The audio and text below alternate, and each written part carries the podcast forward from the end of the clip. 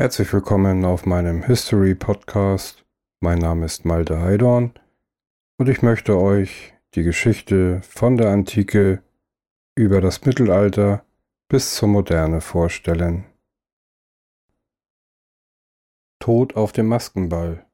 So starb Gustav III. von Schweden. Nichts schützt eine hochgestellte Persönlichkeit so zuverlässig vor einem Anschlag wie Anonymität. Wenn Attentäter nicht wissen, wo sich ihre Zielperson befindet, können sie ihr auch nichts antun. Man muss also nur in der Menge verschwinden, um sicher zu sein. Theoretisch ist diese Überlegung richtig, aber in der Praxis kann sie sich als tödlicher Fehler erweisen. Am 16. März 1792 kostete genau dieser Gedanke Gustav III. von Schweden das Leben. Der König hatte am späten Nachmittag dieses Freitags eine dringende Warnung empfangen. Der abends angesetzte Maskenball werde sich als tödliche Falle erweisen. Doch Gustav ignorierte den Hinweis. Er glaubte, auf dem Maskenball werde er in seinem Kostüm schon nicht identifiziert und sei daher nicht gefährdet. Doch der König bedachte dabei gleich mehrere Punkte nicht. Erstens war er aufgrund seiner Körpergröße unter den Maskierten stets zu erkennen. Zweitens legten Vertraute, Diener und Gäste größten Wert darauf zu wissen, wo im Ballsaal der Monarch sich gerade aufhielt. So nahm im Stockholmer Opernhaus ein Geschehen seinen Lauf, das leicht zu verhindern gewesen wäre. Am späten Abend nämlich umringten plötzlich einige schwarz maskierte Männer den Monarchen. Einer trat auf den König zu und sagte zu ihm Guten Abend, welch schöne Maske.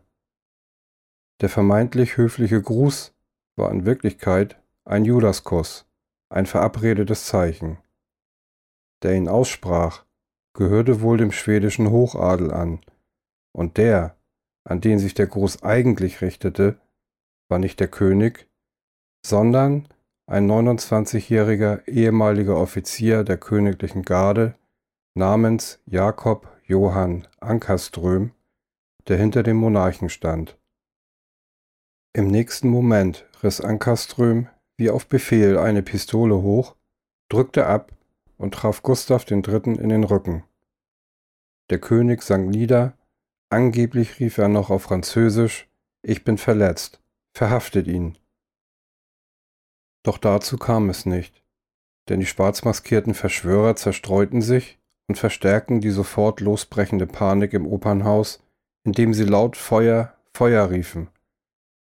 Zwar konnte die Garde rasch die Ausgänge blockieren, doch bei keinem der anschließend durchsuchten Gäste fand sich eine Waffe. Dafür lagen zwei Pistolen in der Nähe des Tatorts auf dem Boden. Vorerst wurde kein Täter festgenommen, aber ihr Ziel hatten die Verschwörer dennoch nicht erreicht. Der König war schwer verwundet, aber noch nicht tot. Immerhin führten die beiden Waffen rasch auf die Spur des Attentäters. Ankerström hatte sie nur zwei Wochen zuvor reparieren lassen, so dass eine Befragung aller Waffenschmiede in der schwedischen Hauptstadt genügte, den Täter zu ermitteln. Die unzureichende Medizin kostete Gustav III. schließlich doch das Leben.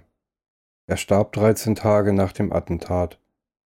Er war ein König mit zwei Gesichtern, einerseits fortschrittlich, andererseits als überzeugter absolutistischer Monarch radikal gegen jede Einschränkung seiner Herrschaft. Durchaus treffend hat man ihn als aufgeklärten Despoten bezeichnet.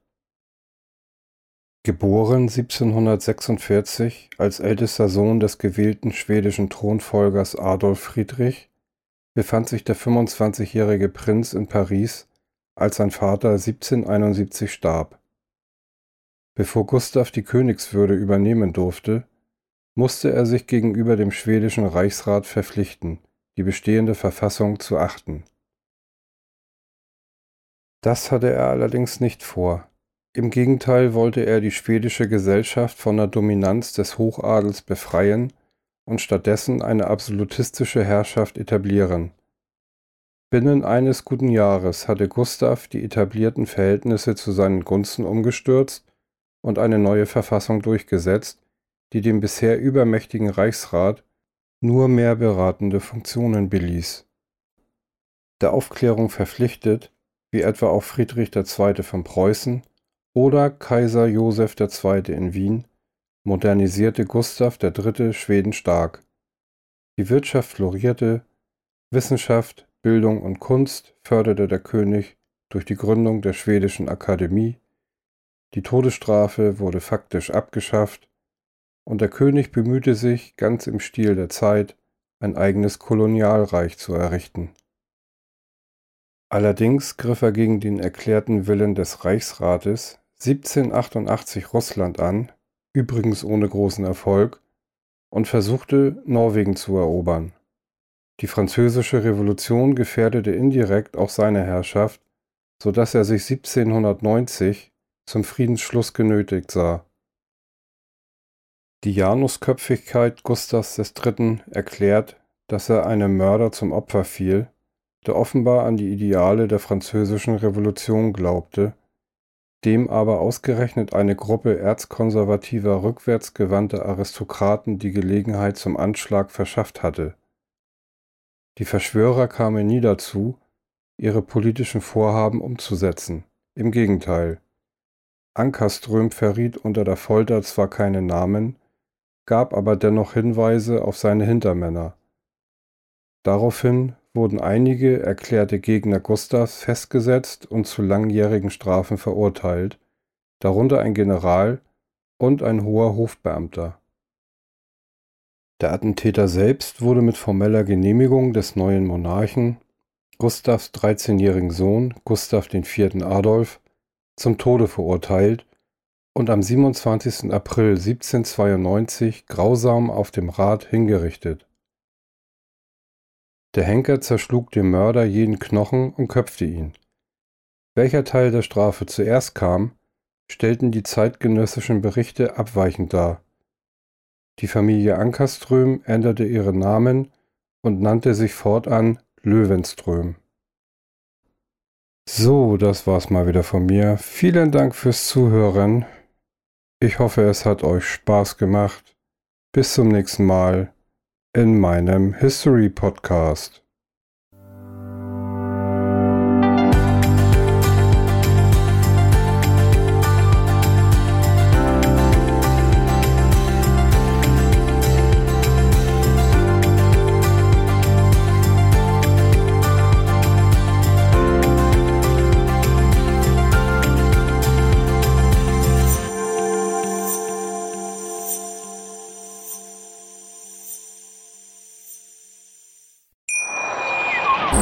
Schatz, ich bin neu verliebt. Was?